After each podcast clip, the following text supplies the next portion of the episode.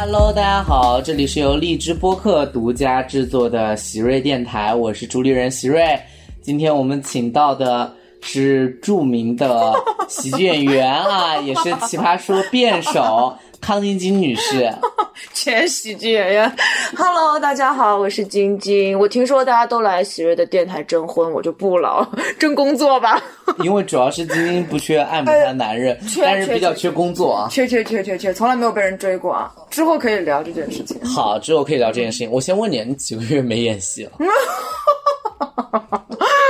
我从去年4月开始到现在，1年了，1整年。你之前是做即兴喜剧，沉浸式。我做过8个月的即兴喜剧，然后我后面做了6-7个月的沉浸式。哦，这样其实已经基本把我毕业后的2年多时间撑满了嘛。因为我毕业的第一个半年，我是在演儿童剧。儿童剧，那是个什么东西？儿童剧啊，就是什么《爱丽丝漫游仙境》。《爱丽丝漫游仙境》是成人童话啊，沉浸式啊，它不算儿童剧。儿童剧就是你知道，就是小红帽的故事，然后什么什么啊、哦！可是今天我们应该去哪儿呢？就是给小朋友演儿童剧，成人演儿童，成人演动物。我那段时间演了非常多的动物，小狐狸，然后还有什么小松鼠、小兔子，全是拟人化的。然后对，那个时候的孩子没有被你吓到啊。我那个时候嗓音条件还可以，那个时候还没有做直播，所以我那个时候嗓音还是挺细挺尖的。我是完全可是，就比如说演小狐狸的时候，我是完全是，哦，我们当时小狐狸有一个叫什么魔法水晶球，大概是一个这样的设定，你知道吗？然后我演小狐狸就是魔法水晶球，这是什么神奇的宝贝？就是这样。我是担心你太疯了，把他们吓到。那没有了，我们是有台词的啦，就规定的啦，而且离观众很远，是舞台的。所以，我打断一下的原因是因为我比较好奇，在你里面就是即兴喜剧和沉浸式戏剧两者是有区别的。是有，因为沉浸式戏剧你是带角色的，然后沉浸式戏剧不是100%即兴的，然后他的这个角色，我们是有剧本的。我们是沉浸式戏剧，至少比如说有80%到90%的整个规定好的，然后当中10%到20%或者有的戏可能会更多一点，是观众的临场反应，这是即兴。即兴喜剧你也知道，大家李豆豆的片也都知道嘛，对不对？哦，那是为什么从去年4月到现在不怎么演了？去年4月开始没有演，一方面是因为大环境的关系，的确是关掉了一些啊。哦，就是线下的场地有一些被关掉了。线下场地关掉了一些，然后另外是因为场地也被关掉了，然后后面正好有一个朋友有一个综艺节目，反正是一个直播带货的一个综艺节目，他看我没事干，然后就把我叫过去了。啊，我再叫过去之后，隔了1个月，奇葩说就开始了。然后奇葩说对又把我推到奇葩说，这样挨着接挨着，你知道去奇葩说面试怎么可能有精力再去剧场面试？当然对，然后就一拖到现在了。哇哦，很惨吧？也没有很惨了。其实就是你是什么时候开始发觉你喜欢演喜剧的？喜剧，因为其实你应该从事更多的还是喜剧表演吧？准确来讲，我是很后来被大家说觉得我很适合认知的时候，觉得你是一个喜剧演员。认知我是喜剧演员，其实是从即兴喜剧开始的。对，大家会觉得我是喜剧演员。在我接触即兴喜剧之前，我演的大部分剧全都是悲剧，大家全找我演，要么是特别正的、没有缺点的女主，要么是特别悲苦的，就是全就被抛弃的女主，就这种角色，真是很惨烈，就是非常惨，然后非常正，毫无发挥特色的那种。就是在即兴喜剧之后，当然一方面。是那个时候，大家觉得我像晶晶，这个我还是很愿意承认这件事情。的确，说的人太多了啊，你的风格对，然后又是因为上海人，然后没有割双眼皮，也没有做过颧骨内推，就是一些很具体的手术。就是无论是外貌的细节，还是在就是表演风格上，都有点类似于他。从那个时候，大家觉得我适合做喜剧，但其实我没有太大的感觉，因为。我没有觉得我很适合做喜剧，然后我也没有觉得我是个很好笑的人。了解。你觉得我是个很好笑的人吗？可能你跟我们待在一起的时候，还是更多把快乐散发给我们。哇，好伟大的那个！但其实没有，这是我觉得每一个我认识的，可能我都觉得我有时候都在想，这个优点是不是太过于残忍？因为在我之所以喜欢和你会发现，我在电台里不止一次聊，我喜欢和小童、大王、高明你们在接触的时候的本质原因，是因为你们给我带来快乐。但是实际上你们给我带来快乐的过程中，我们很少去问你们快乐吗？嗯，就或者说可能在这个当下你给我们在带来快乐的时候，你并没有这个知觉，就是我是否在快乐，因为你太照顾大家的情绪了，是你总想提供更好笑的笑料，或者对自我的一些矮化或者是嘲讽来达到这个效果。嗯，但是其实在往后的过程中，我真实的问过方朗同学一段时间，嗯，他并不快乐，就是他在这么做的过程中，他越来越意识到他并没有快乐，他觉得自己慢慢丧失了很多东西。哦，那他还蛮深刻的，我倒还好。我就他真的太深刻了。我其实我很认真的说，我也有思考过这个问题，我到底快乐吗？我是谁？就是一些很哲学思考的问题。但我后来发现，我比如说我跟你们聊天的时候，我会比如说讲一些梗或者是一些很亢奋的状态，其实很大程度上是因为我受我爸爸的影响。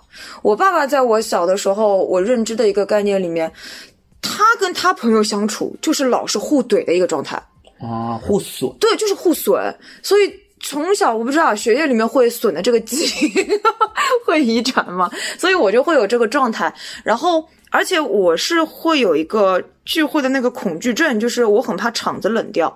如果这是所有我见过，但凡在综艺领域就是做得还不错，然后偏喜剧的人的一个共性，就是他不愿意让气氛冷掉，他会主动的认为一个场子里面的气氛冷掉是他的责任。对，但是如果一个聚会上面有更吵的人，我就会闭麦。哦，太多了。嗯，大家都这样。然后，对对对，我有一次跟冉高明在一个局上面就很明确，之后就是幻俊啊。嗯，他真的很吵。对，然后我跟冉高明就是眼睛红红，在一起喝酒的感觉。对，有一次就是这样的。你什么时候开始意识到你喜欢表演？高中。那有什么契机吗？哇，我跟你讲，这个其实跟陈小雨正好相反，你知道吗？嗯，因为陈小雨的高中不是很闭塞嘛，很惨嘛。我特别羡慕这种可以从很闭塞、很苦难的环境中长出花来的人。我生活的太顺利了，我觉得我不知道大家能不能理解。我的高中，它每一年有为期一个月的艺术节，这一个月的艺术节里面。有歌唱比赛、课本剧大赛、朗诵大赛，甚至除了大比赛之外，还有围棋赛，然后机器人，这很小的比赛都有。然后是所有人必须要参加的，必须要参加，那就是老师想不参加都不行。嗯，校规这是。可是你这样不会影响学习吗？不会，我学习以艺术生来讲，尤其是上海标准非常优秀，是吗？太优秀了，考多分不知道去哪是吧？真的是，我当年真的，我考上海大学广播电视编导专业，我的天，我绝了啊，绝了，就是很靠前啊。而且我当时我是这样子的，我高一的时候成绩不好，我是从高二分班分了文科班之后，我成绩一下子上去了，就是因为文科数学非常好，就把别人甩开了啊。那是文科只要数学好，基本上能领先。对，然后而很多文综的东西，其实我说实话，我觉得还有一部分跟情商有关。上海没有文综，3+1我那年。哦，语数外加选了一门。哎，不太懂你们高贵的上海怎么考试了。我也是文综考出来的。但是我不知道，我很神奇。我高中的时候，我那时候就有一个概念，就是说我是突然意识到的，我要交出一个漂亮的成绩单，这样我在学校在不违法乱纪的情况下，我可以为所欲为。当我意识到这件事情的时候，我就花了一点心思读书，读书成绩好了，我真的在学校里面为所欲为。我可以就是比如说呢，就是比如说不穿校服。啊，那不至于，那不至于。就比如说，全班都很害怕的班主任兼数学老师，我可以当着所有人的面，我敢拍他屁股啊！因为有底气，真的是有底气，就是有底气。对，我那个时候突然意识到一件事情，就是当你去成为最适应这个规则人的时候，你就可以得到最大的自由，你可以得到很多对自由。对，是这样的。你当时也是因为尝试发现你喜欢表演。对，就是课本剧嘛。所以其实今年很多人在问我，不知道我喜欢什么。我每天接到微博或者是我们电台，非常多的私信，绝大部分是我不知道我喜欢什么，我做什么都打不起精神来。其实我真心的觉得这件事情就是还挺遗憾的，因为我很多人也问你怎么喜欢辩论，都是就是在就这些东西，你其实没有刻意找。某一个时刻，就是你每天坐在座位想我喜欢什么，我要做什么，我要做什么，想不出来的，你想不出来的，一定是你经过一个尝试之后，然后你打开了，关键你还有勇气去追。所以你当时要学表演的时候，你爸阻拦过吗？你爸妈？我没有学表演，我学的不是编导嘛。啊，就是你学这一类艺术类的时候，你爸妈有阻拦过？我爸妈一开始没有，因为编导是要统考要上课的，然后我爸妈是分开的。然后我一直是跟着我奶奶长大，就是跟着我爸爸这边的。因为我之前成绩不好，所以我当时找的一个理由就是说啊，我去考统考，我这样多一条路。啊，对，然后再到后面呢，我是选了艺术之后，我就跟我爸说，我说哎呀，我就要填这个，我就是喜欢这个。然后你知道吗？我爸一直到我看到我高考成绩那一刻为止，他都认为我是考不上大学才去学的艺术，直到他亲眼看到了我的高考成绩，他意识到我女儿是真的想做这件事情，且她可以做好。这也是他后来愿意放手让我现在做演员的根本改变的第一步。天哪，这个还是很像。我以前就说，其实很多时候你足够证明有能力的时候，因为在亲子关系里面，很多人会说我怎么让爸妈能够信任我的抉择是理性的。其实我每次想说，因为很多人他会面临一个最大的疑惑，就是18岁报专业，报专业的时候父母一定会拦，比如我报中文系，爸妈也拦过。就是我其实觉得这个东西它不是因是果，就是说一定是在你之前所有的事情当中，你很难凸显出让父母觉得你的判断是理性的，对，和有能力的、有选择的，你选择这件事情，对，然后让他觉得你是深思熟虑过的。否则大概率情况下，他其实本质上就是看起来好像只是报中文系，其实深层次是他对你做决策的能力是质疑，他不相信你嘛，他觉得你是3分钟热度，你还是要保护，被保护的怎么样、所以我觉得证明自己可以是很重要的一件事情。是的，所以我本来想问你下一个问题，我觉得现在也得到解答。所以你从事表演这条路的时候，就是当你的职业选择，你父母就没带来你了。到我的职业选择其实很妙，就是这个其实我好像也在微博里面有跟大家说过。我一开始有一份实习，就大四的时候有一份实习，然后后来我就做得不高兴，然后我就去旅游。旅游的时候呢，我就顺便把实习给辞了。然后我爸就非常生气，就我旅游回来我才告诉他我辞职了，然后我爸非常生气，打电话把我一通乱骂，因为我一个人住嘛，他就说你知道现在大学生找工作我多不容易吗？巴拉巴拉巴拉。我说你放心，我1个月内一定可以找到一个。然后我2个星期之后就去小红书上班了。哦，其实那个时候小红书其实还挺不容易进的嘛，初创期。对，初创期很不容易进，然后我就进了，我就跟我爸说，我找到了一份工作。我爸傻眼，哦，我女儿2个星期内就可以找到一份工作。然后再到后面，我毕业的时候面临要不要转正的时候，我跟他说，那时候我还是大学剧社的毕业大戏，然后我又去演了。我重新站在舞台上的时候，我觉得说，哦，我生命里面是被那个点亮的。然后我跟我爸说，我说我不行，我说我还想去演戏，我说你再让我试一下吧，我说我才24岁，我不想就这个样子。然后我爸。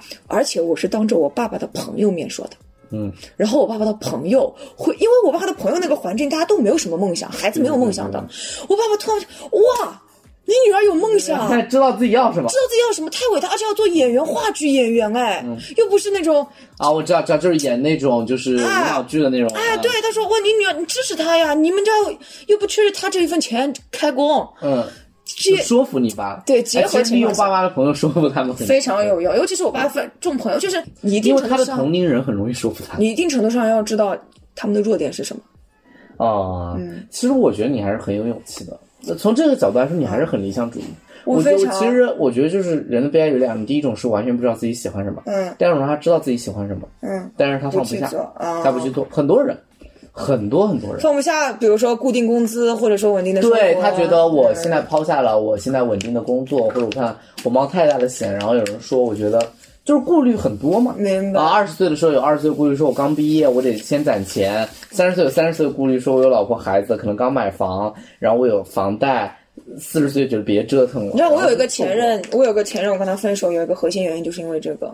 他不赞同你吗？还是他不是这样的人？就是他明明有更想做的工作，他想有一些时尚方面的创业，而且他家庭条件比我好，他也是上海人，但是他就是因为有这个那个顾虑，觉得会很辛苦，他不去做，然后他就做的非常三班倒的工作，然后一边还在跟我说他很想要做这个，我就觉得 OK， 我们不是一路人，这个是核心，当然还有一些别的原因啦。然后就是我很没有办法接受这一类的人。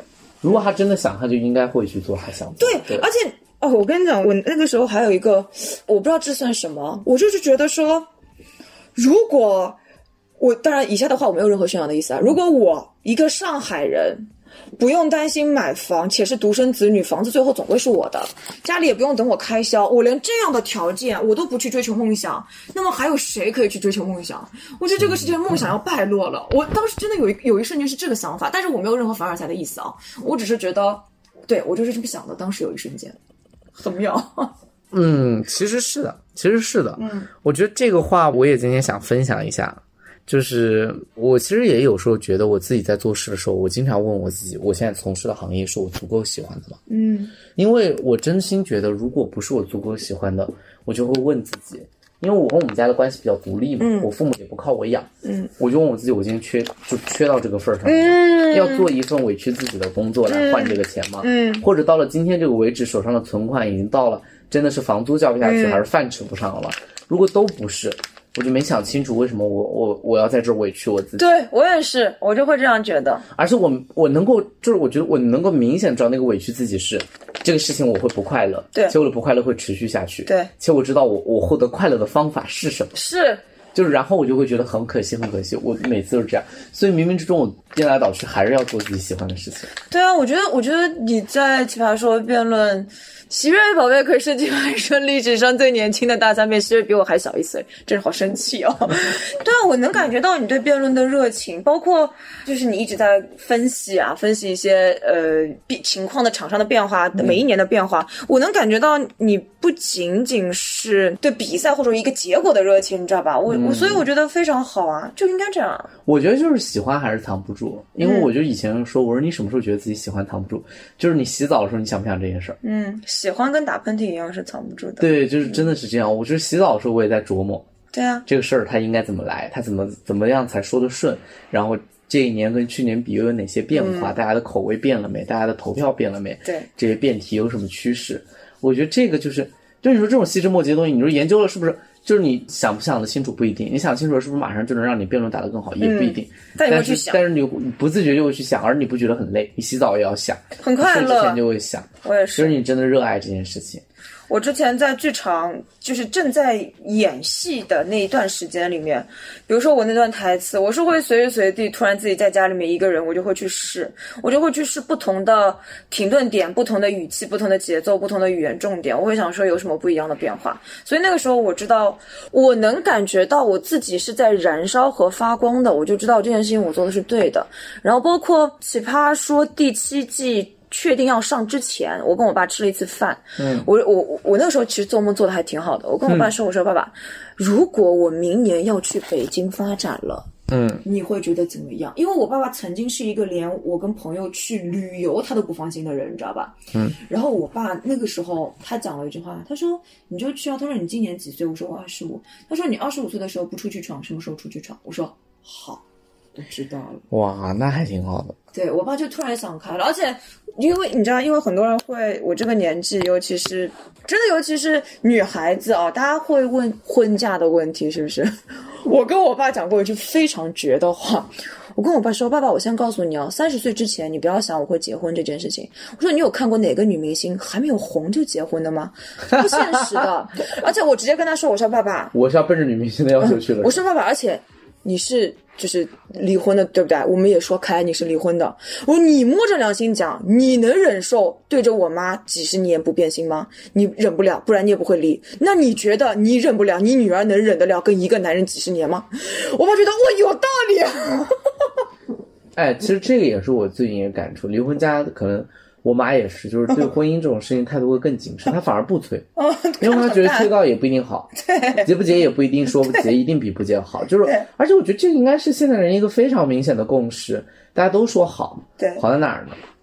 其实我觉得更多的好是为了劝自己，不是劝别人，是我们不能接受有人他不按我们的活法活，还活得很好。对，然后我们就会说你不懂，你还年轻，吃亏在后面。他也不知道后面有什么，但是他就是要先告诉你吃亏在后面，因为他必须心里面要平衡啊。他就要把所有人拉下马，你知道那种感觉。对，因为他不能接受你的路跟他选的不一样，结果你还活得很好。对，他不能接受，颠覆他的认知，让他觉得这几十年他受的委屈白受了，这个非常有意思。对，所以我觉得所以我真的很庆幸我是单亲家庭长大的，非常庆幸。我老跟我爸说。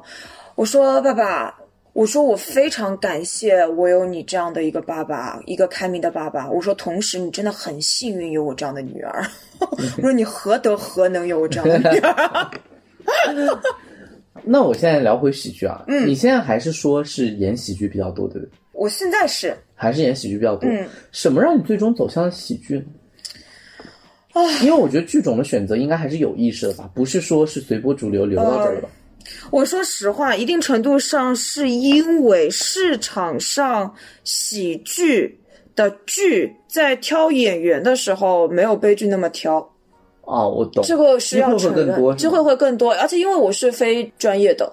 喜剧为什么不像悲剧那么挑人？其实伟大的幽默需要的艺术造诣更高。其实是的，好的喜剧是很考验演员的节奏啊、气口啊等等，包括临场应变能力的。真的，但是我不知道，我觉得可能是因为商业片、商业爆米花电影就是类似的一样的逻辑吧，可能大家真的太需要轻松的东西了，所以没有那么在乎了。然后当你这个市场缺口一出来的时候，就是也不是歪瓜裂枣吧，就是你知道，我懂，就是有很多不那么好的作品出现，却依然能够收获到就是可能你很精彩的作品或者怎么样。对对，然后反而悲剧，大家你进去看的人少了，那我需求少了，那我当然演员也好了，对吧？对吧？嗯，那你觉得啊，在你眼里面，你觉得演喜剧难还是演悲剧难？哦，我目前为止，我觉得还是演悲剧更难。为什么？我说实话，我觉得现在有一个好的悲剧剧本，就比有一个好的喜剧剧本更难。因为我不知道，可能是大家对喜剧的比较宽松一点，还是怎么样？因为你知道，我现在有的时候看到一些悲剧的剧本，包括一些电影的剧本，我都觉得就这儿就。但是喜剧你知道，就怎么样都能笑出来一点，哪怕我知道烂梗，但是我也能出来。悲剧我会觉得有必要这么悲吗？但是当你有必要这么悲吗的时候，对于演员而言，他很难入戏的。他很难，就是我自己有的时候演悲剧，我会觉得有必要这么悲吗？有这么难过吗？所以我会觉得悲剧好像会更难一些。演悲剧的过程容易让人自我质疑，真的是质疑，有必要这么悲吗？但是喜剧非常容易让人放松。对，就是我哪怕这个梗不是很好笑，我笑算了过了。对，就是因为大家对喜剧不较真儿，对，真的不较真，就开心就好，不然怎么会有那么多商业烂片啊？怎么你看。商业烂片大部分都是喜剧，没有来给你大悲剧，然后是个商业烂片，疯了，那都是文艺烂片，对吧？在你的审美上，你更喜欢喜剧还是悲剧？在我的审美上，我更喜欢悲剧。我很喜欢一对情侣或者一对什么世俗的怎么样，然后最后悲惨收尾，世界爆炸，宇宙爆炸，两个人就是一地鸡毛那种故事，我非常喜欢。就比如说《霸王别姬》，我更喜欢它原著里的结尾，就两个人在澡堂见面，一地鸡毛的那种结尾，其实我会觉得更唏嘘，它那个回味更悠长，比死掉更那个。你觉得那种就是不是团圆式的留有遗憾的那种东西更有审美价值，至少在我的审美点上吧，我会觉得，因为它有变成很多省略号的时候，我会有很多个发呆的时间。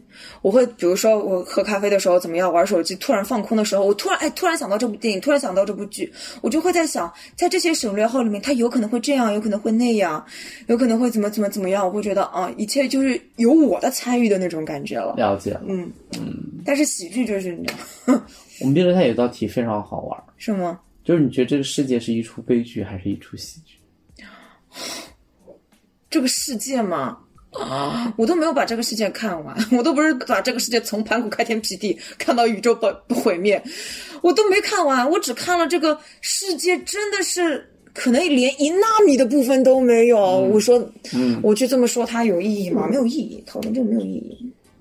我觉得大家真的吃饱了没事干，不要去聊那么宏大的话题，过好自己的人生吧。真是你们辩论界真的很爱搞这些吃饱了没事干的话题。因为在阿乐里面有一个问题特别有意思，他说人们之所以喜欢就是研究一些抽象而又远离生活的问题，本质上是因为这不是他们的真问题，或者不能说不叫他们的真问题，就是这是他们逃避那些眼前问题的方法。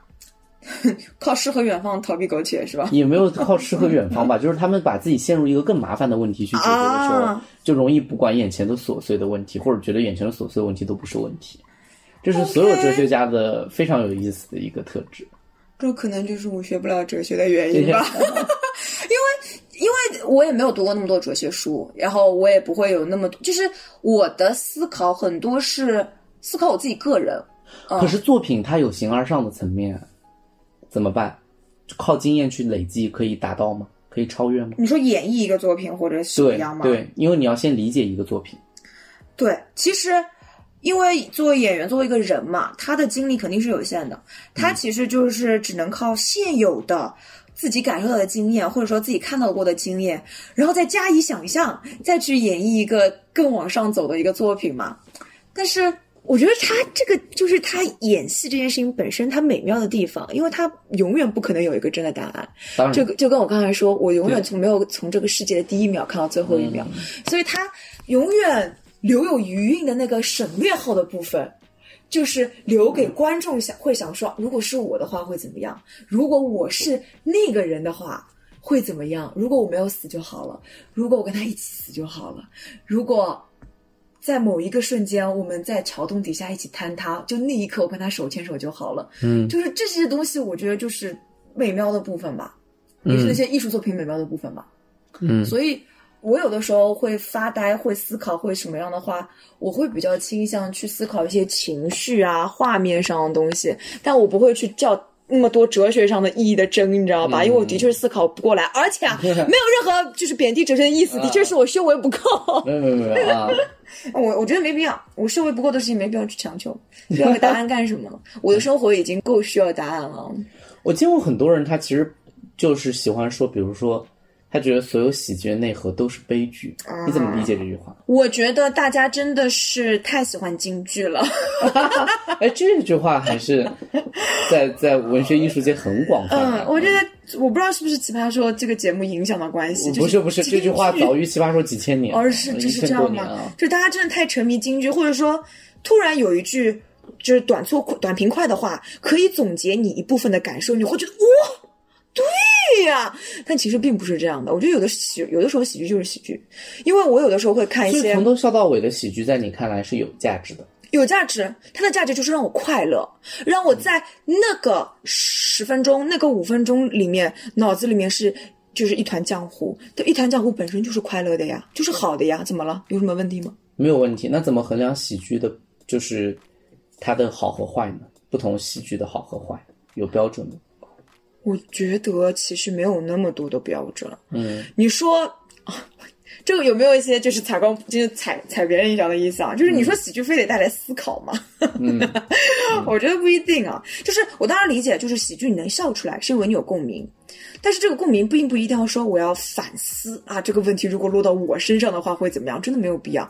你会觉得哦是这样哎，哈哈哈哈，哎很开心就可以了。而且我一直觉得这个就是我刚才在吃夜宵的时候要跟你聊的这件事情，就是喜剧到底是什么？有一天我真的在想，其实我觉得喜剧跟悲剧就是差不多的，就是生活的呈现，只不过喜剧用了喜剧的节奏，悲剧用了悲剧的节奏，他们是不同的语言表达的节奏，包括那个演员自身的魅力，所以让它变成了喜剧，变成了悲剧，但其实他们其实在讲一样的事情。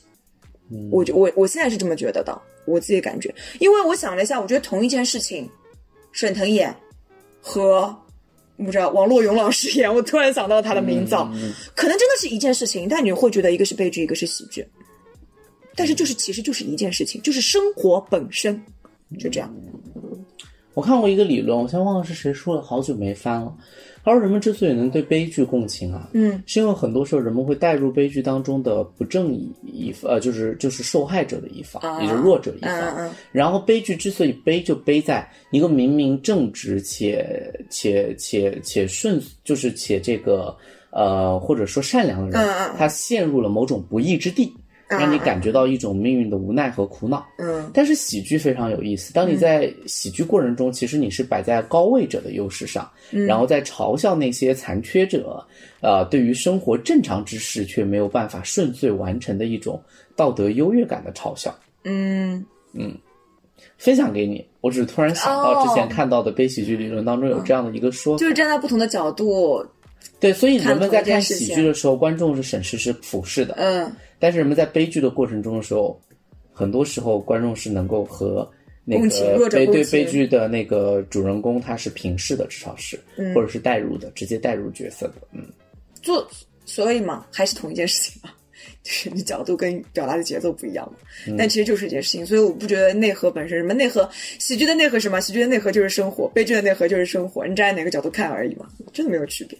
你想大家就是想看什么就看什么，你不用那么多的深层啊，就是真的人活着已经很痛苦了，你房贷交完了吗？你就在那边给我思考那么多生活，没有经历过来，就是聊一聊就是你职业的看法。其实主潮还是亲密关系，你应该更想聊后面的吧？亲密关系嘛，我非常可以。好，那我们就这一期先跟观众 say goodbye 了，拜拜啊，goodbye。